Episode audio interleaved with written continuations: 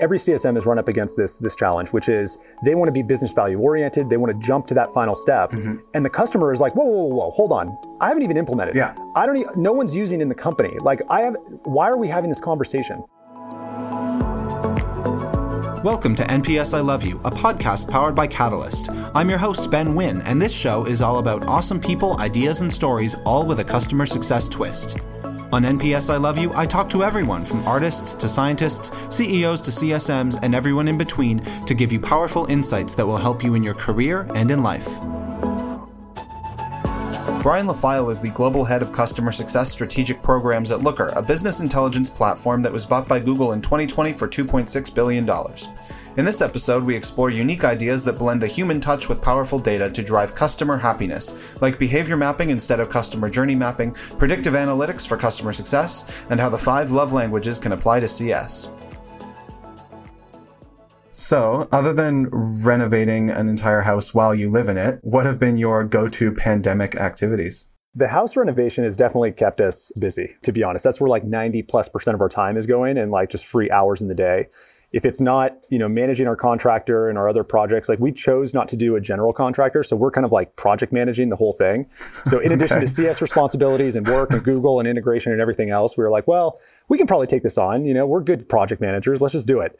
And uh, so we're, we're doing that and then we're also doing a lot of the work ourselves. So for instance we're, we're like building an outdoor movie theater and so we're like stringing up lights and we're putting posts in the ground and we built like oh, a yoga suite. deck in the backyard and stuff. So that's been keeping us immensely busy. Can imagine. But outside of that, we're we're in Joshua Tree, so we hike almost every weekend. So we'll go into the park, we'll go into Black Rock. It's it's really fun and beautiful down here, and the weather just kind of turned, so it's it's starting to get a little bit warmer, and it's really beautiful. So that's that's what's been keeping us keeping us busy.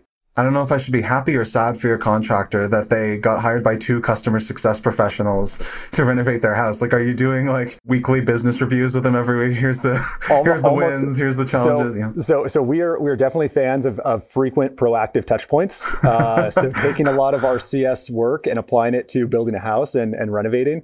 So yeah. I mean, we have constant communication with our contractor. We try to hate, stay ahead of what are the decisions that we have to make, and that's kind of like the biggest thing. You never realize when you're when you're kind of like building or renovating a house, just how many decisions have to go into mm. the color of the concrete and the type of, you know, beveled edge that's going to go on your countertop and what kind of countertop and how you're going to plaster the bathroom or the fixtures or anything. So we have learned so much. It's our first home renovation. I think that our, our contractor likes the proactivity. He says he likes working with us. So I think that that's good. But yeah, we're definitely a, a house full of customer success over here. We'll see when he gets, uh, when you get his NPS score at the end of the reno. Yeah, exactly. Exactly. Being at Looker for so long, is it safe to assume that you're a data analytics guy? Is that sort of your your main your main thing? Yeah, I, I, would say so. You know, I'm a I'm a self-proclaimed kind of data nerd and, and customer success enthusiast, right? So everything I've done in my my past life, I've run in a, a support team, I've run an account management team, founded customer success here at, at Looker. But I, I, think that kind of everything that I've I've done has has been around or in the data space. I actually started my career as an analyst. So I was the person that was, you know, writing SQL, querying the database, gathering data. And it was kind of an interesting kind of pivot for me because initially I was very much hands-on in the analyst realm. And what a lot of our sales team and account management team at the time was saying, oh, we need data to, you know, replay a lot of the engagement on our campaigns because I was in digital advertising at the time. Mm-hmm. And so I got pulled into a lot of those conversations. And so our account managers and account executives were like, oh, we need to have Brian in these calls. And I was like, huh, this is an interesting role. You know, I get to be working with customers. I love working and being client facing, but I also get to work with data. And so I thought that, you know, account management and then soon to be customer success was kind of a, a best of both worlds kind of scenario.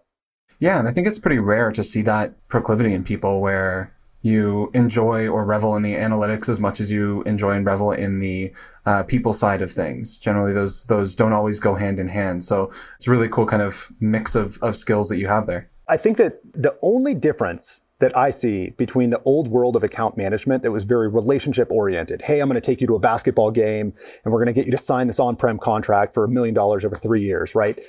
The only difference between that and customer success, in my mind, is the data that we now have in SaaS. Because now you have the ability to analyze and understand how they feel via NPS or CSAT responses. You have the ability to understand usage and engagement metrics, previously as an account manager, if you went back into the early 90s, you were flying blind to all that stuff. So you you relied on your relationship that you had with the customers.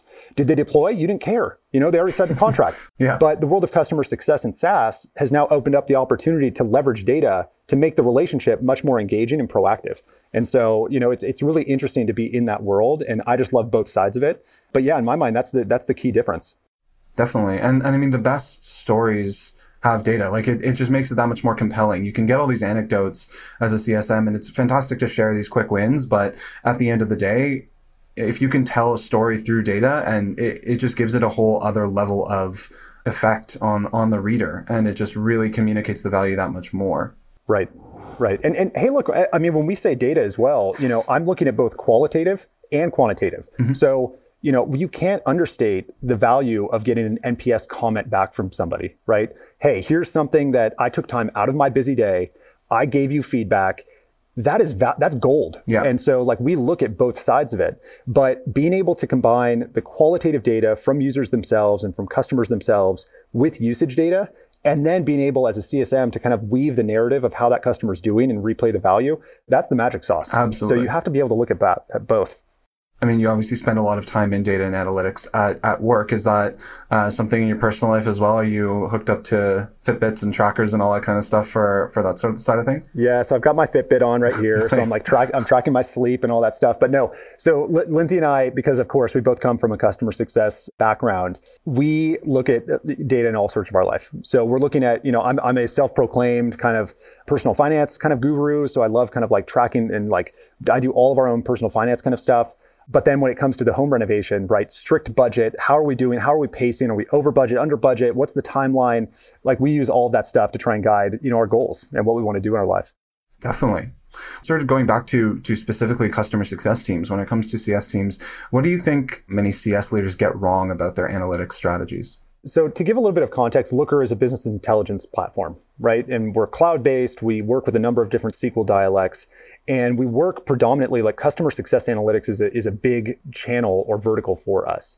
You know, when we advise a lot of customer success companies and, you know, people that are just trying to tackle, you know, BI for for their customer success teams, I think we see that a lot of teams just want to do everything at once. And it's it's not iterative. And I've seen a, a number of successful companies because I, I, advise um, both here within the Google portfolio of companies. I also advise with first round uh, uh, capital.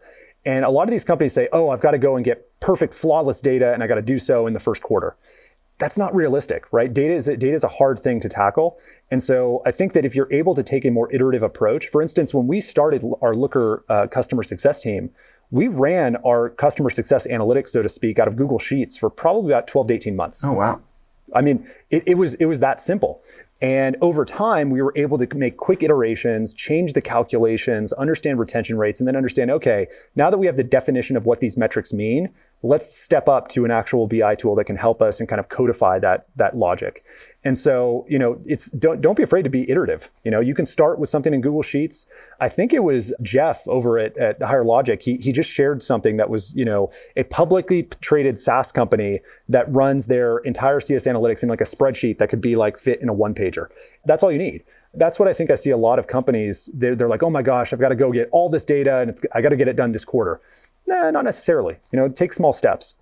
Yeah, and working backwards, I guess, can help from what you need the end result to be and figuring sort of that minimum minimum viable analytics or something like that. It's always the simpler stuff. I, I was talking with someone on a, a re, one of our recent uh, episodes, hasn't come out yet, but we are talking about the uh, one of my favorite sort of quotes or pieces of advice, which is if I'd had more time, I'd have written a shorter letter. Yep. And I think analytics, it's very much the same way. It's like the more you think about it, the more bland you get, the more in depth you get, the simpler the picture becomes. And you're able to say, oh, yeah. all of these other analytics stem from these three core metrics. So if we can track these three core ones, then the rest of it we can just sort of take for granted will happen.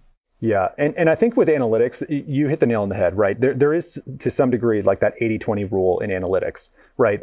80% of your performance and your power comes from a very small subset of metrics that you mentioned. So that could be for, for companies that are trying to maintain uh, retention rates, it could be gross retention and GRR. And that's kind of like the, the North Star metric. If you want to get a little bit deeper into the weeds, you know, Facebook a, a, while back, they always had this like North Star metric that was something like if you get 14 friends in the first two weeks, you're like a sticky user for life. Okay every company needs to understand what that core engagement metric is. So if I'm if I'm Twilio, it might be I need to get, send X number of API calls in the first month. If I'm Dropbox, I need to store this number of files in the first 30 days. But whatever that metric is, you know, hone in on that, and then the other kind of elements that are kind of priorities for you, focus there, and then the other ancillary metrics can start to build and embellish that. So, for instance, if you know that you need, if I'm Dropbox and I need to store five files in the first 30 days to become a user for life, then you can layer on, okay, well, then we'll start adding NPS down the line. How do they feel about the user experience? How do they feel about using our product? That's extra value, but for right now, we need to get this core metric first. That is an awesome uh, piece of advice, an awesome way of thinking about it. And it also is in line with something I've also talked with a, a lot of leaders about recently, which is uh, this emphasis on trying to move from lagging to leading indicators. Yeah. So that you, you just outlined a clear example, right? NPS is a lagging indicator. They've already used it. They don't want to recommend you. Oh shit, we got to go back and fix stuff. Versus, uh, like you said, understanding, well, if they do these three actions within this amount of time, then they're more like, they're 80% likely to renew their contract. And a lot of companies, they're sort of at the stage where they know that that's what they need to do, but they're not sure exactly how to identify what those leading indicators are. That's problem one. And then problem two is, how do you systematically do that? So can you use a, a BI tool or how do you program that into whatever it is in your tech stack to track those leading indicators? And then yeah. then the third is the fun stuff where it's like okay let's build a play based on those and then really get ahead of this thing. But that's like probably way down the line. I don't know any cs orgs that have figured all those three pieces out. Yeah and, and i mean even within looker and now google i mean what's super interesting about being a part of google is that it is a within google cloud it is definitely like an enterprise software motion Within the Google arm, that's YouTube and ads and search and all these other platforms, they're very B2C. And they've been able to lead with digital engagement and digital channels.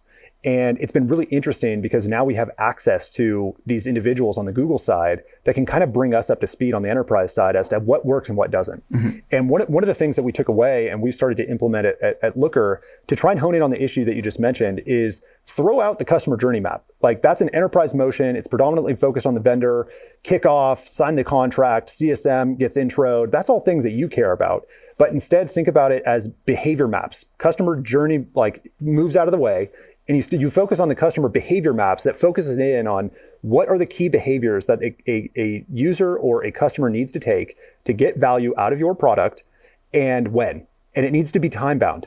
And when we kind of went with that motion our eyes were kind of open into the b2c world of like how they think about this it fundamentally changed how we might go to market for, for customer success. Because then we were able to establish what are the key behaviors that users and, and customers need to take when do they need to achieve those behaviors? How do we track those behaviors? And when none of our digital channels are resonating with the users, email, in-app, uh, webinars, you know, digital I- engagement with, with the customers themselves. When none of those things work, we layer in a CSM, mm. and we realize none of our channels are working. None of our, you know, and, and it, each customer is going to have a different way that they resonate with your brand. So some customers might be able to look at an email and say, "Awesome, I'm good to go. Like I got all, all I need. I'm able to roll out Looker. Sweet." But there are other customers that want more of that one to one. And it's allowed us to be much more selective in how we apply CSM resourcing to our accounts. And so it's very targeted to drive a specific behavior in the app that we know leads to retention and expansion down the line.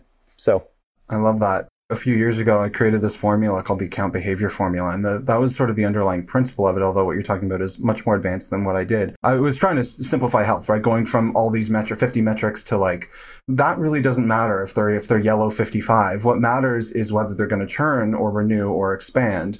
So what are the, what's the smallest amount of data we need to reliably predict that? And the two kind of variables in that calculation were the quality of relationship score. This is very enterprise and the return on investment. And it basically we could bucket from that which customers fell where, and then you could we could pretty reliably predict which what action they were going to take, and then you drill in down into the the smaller metrics so you can figure out what specifically needs to take action. But it's uh, I I love that idea of just throwing out the customer journey map and bringing on the the behavior map. Yeah, and, and the behavior mapping exercise is something that you can do that you start with hypotheses. Mm-hmm. So you say, I think that a user probably needs to log in in the first week for them to be, you know, a, a successful customer long term. That's a that's a you know key hypothesis that a, a team member might make. Um, but start with hypotheses. Make sure it's cross functional. So when we did this exercise, it was customer success, it was professional services, sales, sales engineering, product that came together and said, what are our hypotheses that we want to test? Mm-hmm. And then we said, okay, we've got all these different behaviors across the first four months that we know are quantifiable so we can track them in the, in the application itself. They're time bound. And then we said, uh, we gave that list of hypotheses and those behaviors to our data team and we said, go crunch the numbers. Mm. And they were the people that looked at all of these behaviors and said, okay, you had this hypothesis. If a user logs in in the first week, does that lead to higher retention?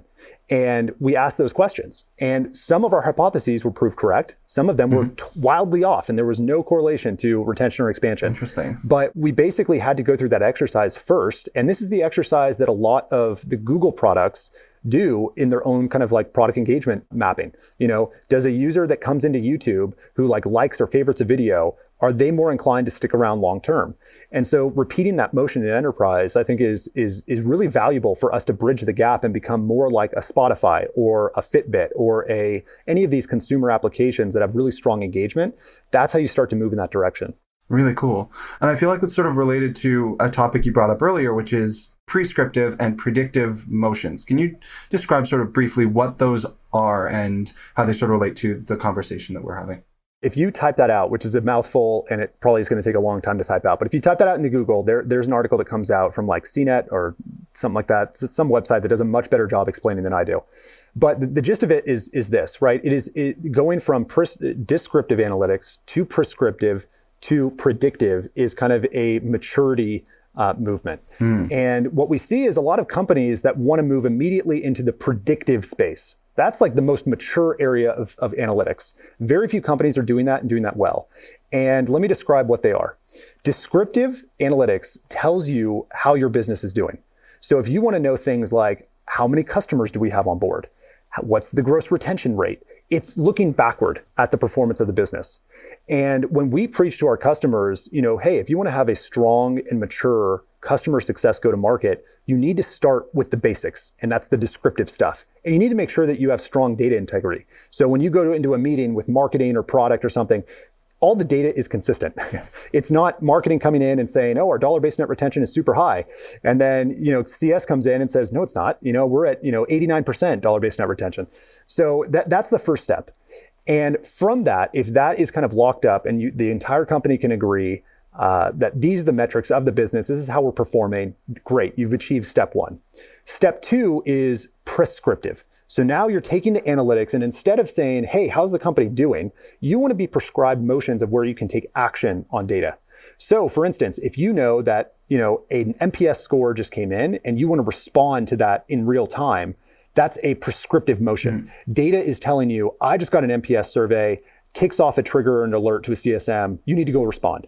So those are kind of like prescriptive motions. And, and that's where I would say we are kind of right now is in that prescriptive space. How do we tell our CSMs where they need to be engaging? And again, we use the behavior mapping exercise to understand what are the behaviors that are not being met so that the CSM knows I know that they have not connected a database in the first 30 days. So I know I need to go take action on this one very prescriptive motion. Right. And we've got playbooks and what we call accelerators, which are kind of our version of externally facing playbooks that can go and address that issue. And the holy grail, right, is predictive analytics. And I would say very few companies have this figured out. That's where machine learning and AI are doing things on your behalf. They're predicting what customers are going to renew 18 months ahead of time, and it's doing so with a high degree of confidence.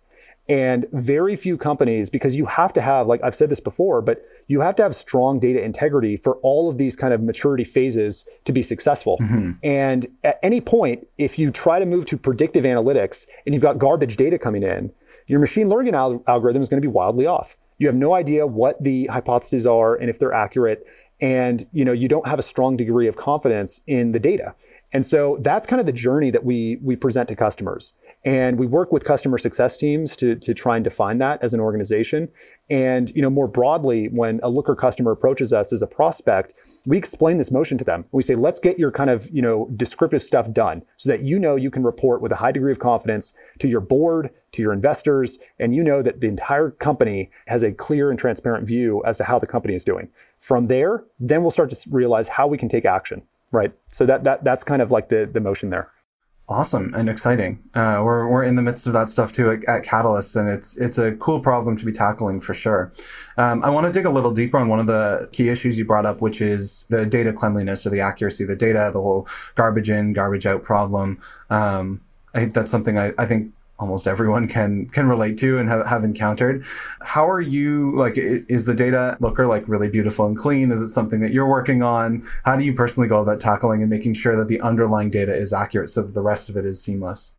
Yeah i'll say this data is a journey right? And do not expect your data to be one and done right as new features get rolled out you'll probably want to track those new features right you'll want to incorporate that into something like health scores or how you're predicting your renewal rates or things like that so it's never, it, it, should be at the, the back of everybody's minds constantly that this is something that you have to con- constantly work on. It's like a relationship, right? You've got to like constantly work on your relationship. What I will say though is that the tooling that's available today makes this, this sort of challenge of data and analytics much easier than in a previous life. You know, in a previous life, if you had to stand up your own on-prem server with SQL Server and ingest the data with some sort of like script or something that an engineer had to write, it took a lot of time and it was costly. And I think that in the in the shift to cloud, you're seeing all these different cloud vendors that focus in the data space. And you know, we focus on kind of like the data platform visualization element, but there's also these cloud data warehouses that can quickly store and analyze all of your information very quickly and very cheaply. And you know, not only that, when you need to move data, say from a source system from Salesforce into your data warehouse, there are now cloud tools that allow you to do that. So we've seen customers go from, you know, having like no understanding of their business, small startup, they're working in spreadsheets, and in a, a, data stack combined with you know uh, Fivetran as kind of the data moving vendor, BigQuery or Snowflake as kind of the cloud data store, mm-hmm. and something like Looker or Tableau, any one of our competitors, any any Viz tool. But Looker. But Looker, yeah, yeah. we think it's the best. I'm, I'm biased, but it's the yeah. best. Uh, realistically, we've seen companies go in a matter of days, you know, and it's it's it's gone from you know ingest the data, get it in your data warehouse, run a model on it, and you've got a a, a like descriptive dashboard of your business in a matter of a few hours or days. And, and that's it. And from there, then of course you're starting that journey. And so then you can improve and add to and embellish over time. But you know, I would say all the cloud vendors make it really simple and cheap these days. That's great. And and awesome. Thank you for sharing the the that what that tech stack can look like. You're making me miss my CSM days because we had so much data before and I was living in the data and I remember how exciting it would be. Now, granted, like we had no money, so I was uh, when I was there, they waited till I was gone to raise the Series A. But uh, so I was living in Excel and getting these massive exports of data and then spending six hours, you know, figuring out what insights I could glean and compiling this data. And it was, you know, not the most fun, but man, was it exciting when I could spit out something at the end of the day and being like, I crunched all of this data and I now know that they achieved these results or this value or they saved this much money or we need to do this if we need to get them there. And that always felt so rewarding. So it's it's great to hear that it's easier now uh, for people to do it on on not a huge budget. But uh, it's definitely something I, I look forward to. Speaking of, of things where there's not enough data I was talking about podcasting before but community in general is something I'm very excited to be able to do that once again on once uh, once the tech catches up. Yeah that's the thing. I mean we think about we realize that that usage information doesn't tell the whole story, and that's of mm-hmm. course why we layer in other you know qualitative data elements. But what we do realize is is usage is the precursor to value, right? I think that a lot of CS teams focus on business outcomes, business value. If your customers are not using your product at all, mm-hmm. no value can be obtained at all. Period. Right. So you need to start there first and ensure that it is being used and being used in the correct manner and in a mature manner and from there, that unlocks that kind of business value conversation. And so, you know, we, we like to lead there and then say, now that we know that, you know, Looker's being utilized 90% wall to wall at your company, we want to dig into how that's driving ROI for your specific departments. And so that unlocks that mm-hmm. conversation. I like that a lot because it also probably sends the message too to the company that you're more concerned about them just being successful getting used to the product than while they're struggling to figure it out, you're trying to be like, so how much ROI are you getting? And just focusing on the value and skipping ahead to that. I think it's it's an important message to, like you said, be very intentional and sequential about how you approach these different these different levels of data. I'll probably get some nodding heads of people that are listening to this in the audience, but they're probably every every CSM is run up against this this challenge, which is they want to be business value oriented, they want to jump to that final step, mm-hmm. and the customer is like, whoa, whoa, whoa, whoa, hold on, I haven't even implemented. It. Yeah. I don't. Even, no one's using in the company. Like I have. Why are we having this conversation, right? Yeah. And I've been a part of those conversations that are very difficult. I want to jump to, you know, how are we driving ROI for, you know, the marketing department and analyzing ad spend and all this stuff. And they're like, guys, we're still stuck on this bug. Like, can you help us with that first? Yeah. So, you know, if you if you look at all the data available to you, you can understand who's at that point in terms of maturity where you can have that conversation. And so it makes it much easier to kind of, you know, preempt those value-based conversations by ensuring that you're looking at all the data about the customer, strong NPS, no bugs or feature requests that are outstanding that are critical, the usage is strong. All right, we understand that Looker is being mature used in a mature way. Now let's dive into like what the ROI is going into this renewal conversation. Definitely, that's that's fantastic. And uh, you mentioned earlier qualitative data as well, and the importance of that for uh, as an element that gets mixed in with business insights and product utilization and that sort of thing. What qualitative data do you track at Looker? Yeah, so, so we actually have a, a kind of sentiment health score. And the sentiment health score is something that comprises kind of three data elements. The first is product NPS. We use the pop-up NPS so that we can get in-app engagement from users themselves and get that feedback from them. And that's that's you know one element that goes into our, our sentiment score. The second is we send a post onboarding NPS how did our services team do? What could we do better? You know, how likely are you to recommend our services team to a friend? That that sort of thing. Mm-hmm. And the third is is support CSAT. And that that question that we ask is how easy did we make it to solve your technical issue today? And that's a thumbs up, thumbs down. Okay. And all of that data is flowing again into BigQuery, which is our centralized data warehouse. And we have a dashboard in Looker that literally spits out. So if I want to know, hey, show me how Walmart is doing on their sentiment score, I can see product NPS, what their onboarding experience was like, and their CSAT scores all in one view.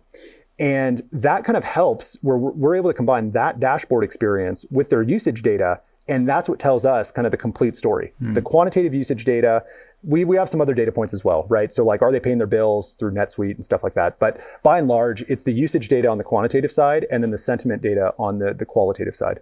Nice. I love that. And again, three very clear metrics that, because I mean, sentiment's obviously incredibly important, but uh, figuring out how you make the qualitative quantitative and vice versa is is always a bit of a, a challenge. So I like that you kind of broke that down in those three kind of clear aspects. Shifting directions a little bit, talking a little more broadly about the CS community, you put out a lot of information and advice through your blog, the Customer Success Field Guide. I took a look through, um, well, I've seen it before and, and some stuff you posted, but I went in depth before uh, we chatted today and was curious because there's so much val- valuable stuff on there. What is the, oh, and it kind of ties back into the data conversation. Do you know what the most viewed or most shared, let's say the biggest impact article is that's on the CS Field Guide? Let's start with that. I can give also give a little bit of context. So, yes, you know, as if we didn't have enough going on, my wife and I realized that you know we had an opportunity to kind of share our perspective and some of the thoughts that we had on customer success.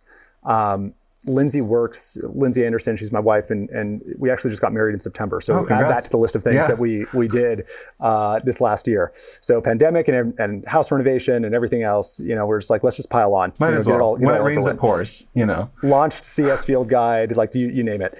So we decided to kind of share our perspectives there. And, you know, what we realized is I had a lot of experience in building the customer success team from scratch.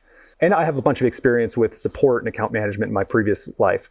But when I joined Looker, I was the first CS hire. Mm-hmm. And so we were 2 million in ARR. We had about 40 paying customers. You fast forward to today, we're acquired by Google. We have 3,000 customers and about 300 million in ARR. To pause for a second, it's that seems uh, crazy late to me to hire first CSM at 2 million ARR. That's amazing they made it to 2 million ARR without a CS person.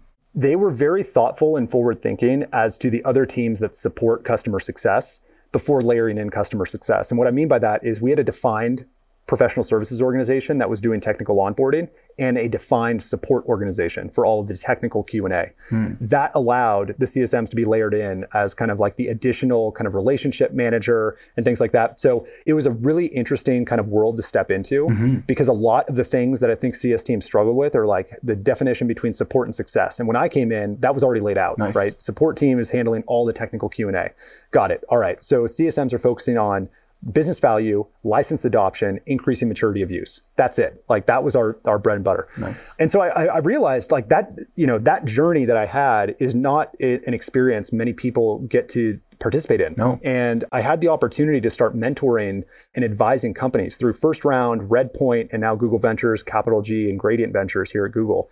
And I was answering a lot of questions about the same stuff you know, I want to know about compensation plans. I want to know about org structure design. I want to know about what makes a good CSM. And so, you know, late last year, we're like, well, I get all these questions and I end up writing emails to all these people about my responses.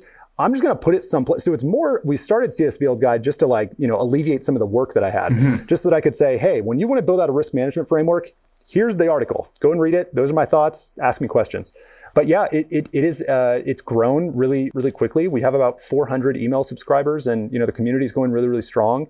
To your point about what gets the most engagement, so yes, we look at this, and yes, I have delighted on the site. So we have our own NPS. We like to take emotion to get feedback from our users, of course. But the thing that I think resonates most, and this kind of speaks to the growth in customer success, a lot of the articles that are related to people that are stepping into customer success for the first time get the most shares, most engagement. Things like, you know, what makes a great CSM or how can I get started in customer success? What are the books out there or the podcasts, you know, so NPS I love you is on there, Sweet. right? Like what are these resources that can that can help me as a CSM? So I, when I see that resonating with the audience, I, it really speaks to there are a lot of people that are joining the customer success movement, mm-hmm. and I think there's a lot of momentum here as we go into 21.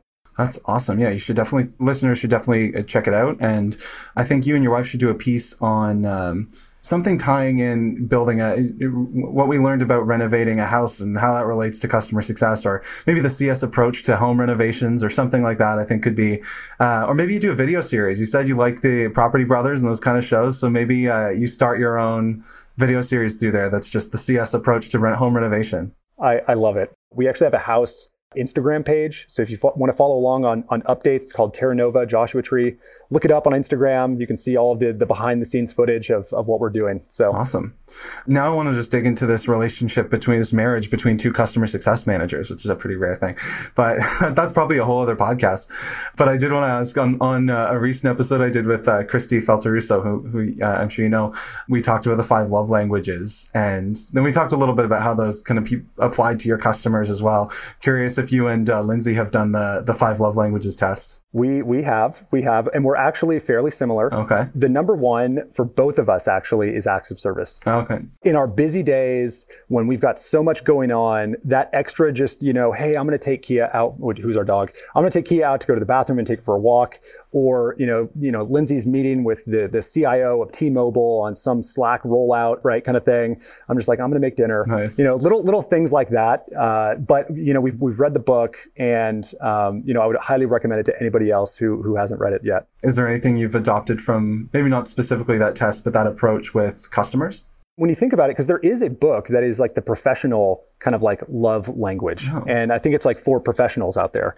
And, you know, I think that the acts of service bit, you know, just to kind of apply that to the CS space, I can't tell you the number of people that we've just out of the blue been, you know, sending little gifts or little, you know, thank you cards.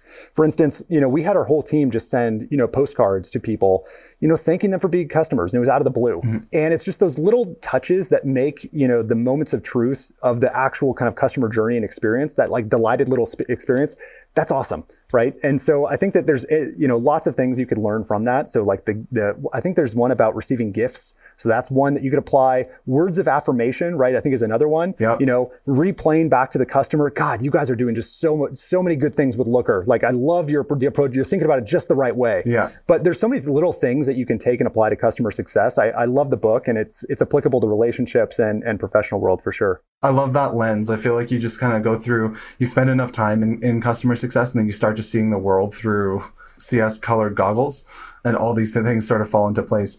I'm curious if figuring out if there's a way to sort of scale that that professional love languages thing. Like, is there a tool that could be built or that I could harass our product team to build into Catalyst or something like that, where it could be sent on onboarding or it could be something that in part of the sign up process you indicate because my thing, even with community, is uh, you know I want to communicate with people in the community the way that they like to be communicated with, and right now it's sort of a well let's do everything and people will absorb what they want. So we do, you can do a podcast and we can do audio video written transcript follow-up blog and then if you like to read watch listen whatever you can absorb it. And i think that's fine and that's what a lot of people i know are doing but i'd be really curious to kind of be able to better understand by persona, maybe by role, by industry, how people like to absorb information and how I could use that to better improve the community. And I'm sure CS teams would love to know that kind of thing too, to learn how they could better improve their communication strategies. Yeah, no kidding. I mean, I think that, you know, gathering that sort of qualitative information almost in some sort of, of survey or form,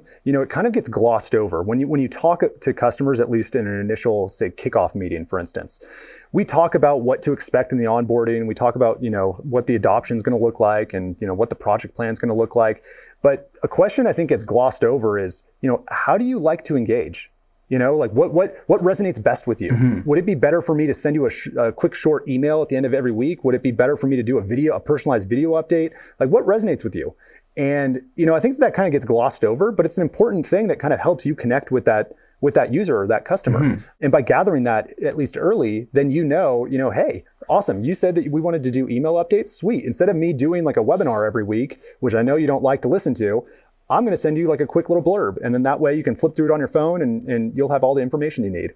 So I wouldn't overlook that. Definitely. Does anyone like to listen to a webinar every week? Yeah. God, no. like, this is my, uh, that's not community. I'm not doing that.